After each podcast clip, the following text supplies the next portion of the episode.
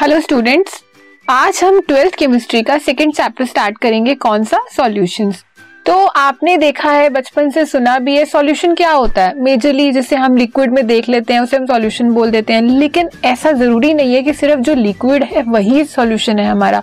अब जैसे ब्लड है ब्लड क्या है? एक सॉल्यूशन ही तो है उसमें क्या है? हमारे आयंस हैं।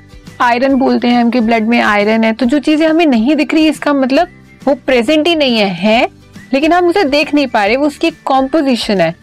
एयर है एयर क्या है? मिक्सचर ऑफ़ गैसेस ही है ना, वो भी एक सॉल्यूशन है। वाटर वाटर क्या है? एच टू ओ और एच टू ओ किससे मिलकर बना है? हाइड्रोजन और ऑक्सीजन से। तो ये सब क्या है हमारे सॉल्यूशन सॉल्यूशन ज़रूरी नहीं कि वो सिर्फ़ लिक्विड ही हो। वो गैस भी हो सकता है, वो सॉलिड भी हो सकता है।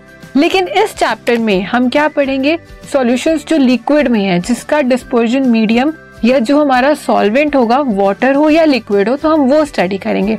ठीक है? अब हम देखते हैं इसके कंटेंट्स के हमें इसमें पढ़ना क्या क्या है। सबसे पहले तो आपको पता लग गया कि सॉल्यूशन है क्या? ज़रूरी नहीं कि सिर्फ़ वो लिक्विड ही हो, ठीक है? अब क्या पढ़ना है हमें इसमें? टाइप्स ऑफ़ सॉल्यूशन मतलब हमारे सॉल्यूशंस कितने टाइप के हैं? एक्सप्रेसिंग कॉन्सेंट्रेशन ऑफ़ सॉल्यूशंस जो सॉल्यूशंस होता है ना, उसे हम कॉन्सेंट्रेशन के टर्म में एक्सप्रेस करते हैं। मतलब सॉल्यूशन में क्या होगा? एक सॉल्यूट होगा और एक सॉल्वेंट होगा। तो जो सॉल्यूट है ना, उसे हम कॉन्सेंट्रेशन के टर्म्स में लेते हैं। वो कैसे लेते हैं, ये सब हम डिटेल में देखेंगे। नेक्स्ट है सॉल्युबिलिटी कि कोई चीज़ कितनी ज़्यादा सॉल्यूबल है, किस टेम्परेचर पे सॉल्यूबल है और किस प्रेशर पे सॉल्यूबल है। ठीक है? Vapour pressure of liquid solutions vapour pressure हमारे लिक्विड सॉल्यूशंस का क्या है? उसे हम कैसे आइडेंटिफाई कर रहे हैं? उसे ग्राफिकली कैसे रिप्रेजेंट कर रहे हैं? तो ये सब, ठीक है? Next is ideal and non ideal solutions अब आपने सॉल्यूशंस तो देख लिए सॉल्यूशंस क्या हैं, कितने टाइप के हैं? अब आइडल आइडल क्या होता है? अच्छा सॉल्यूशन ये बोलते हैं ना, बच्चा जो आइडल बच्चा है मतलब जो अच्छा बच्चा है वो। वैसे ही जो अच्छा सॉल्यूशन है, जो सभी रूल्स को फॉलो कर रहा है, वो क्या हुआ? हमारा आइडल सॉल्यूशन और जो नहीं करेगा, उसे हम नॉन आइडल बोलेंगे। इसके रूल्स हैं, कुछ सेट्स हैं जिसके बेसिस पे हम डिफाइन करेंगे, ठीक है?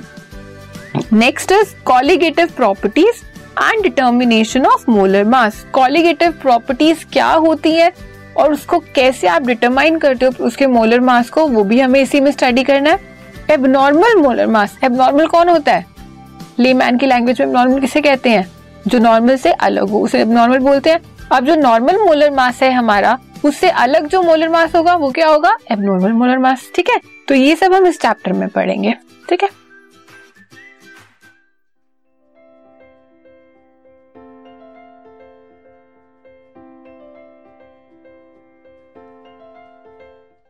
This podcast is brought you by Hub Hopper and Shiksha Abhiyan अगर आपको ये पॉडकास्ट पसंद आया तो प्लीज़ लाइक शेयर और सब्सक्राइब करें। और वीडियो क्लासेस के लिए शिक्षा अभियान के यूट्यूब चैनल पर जाएँ।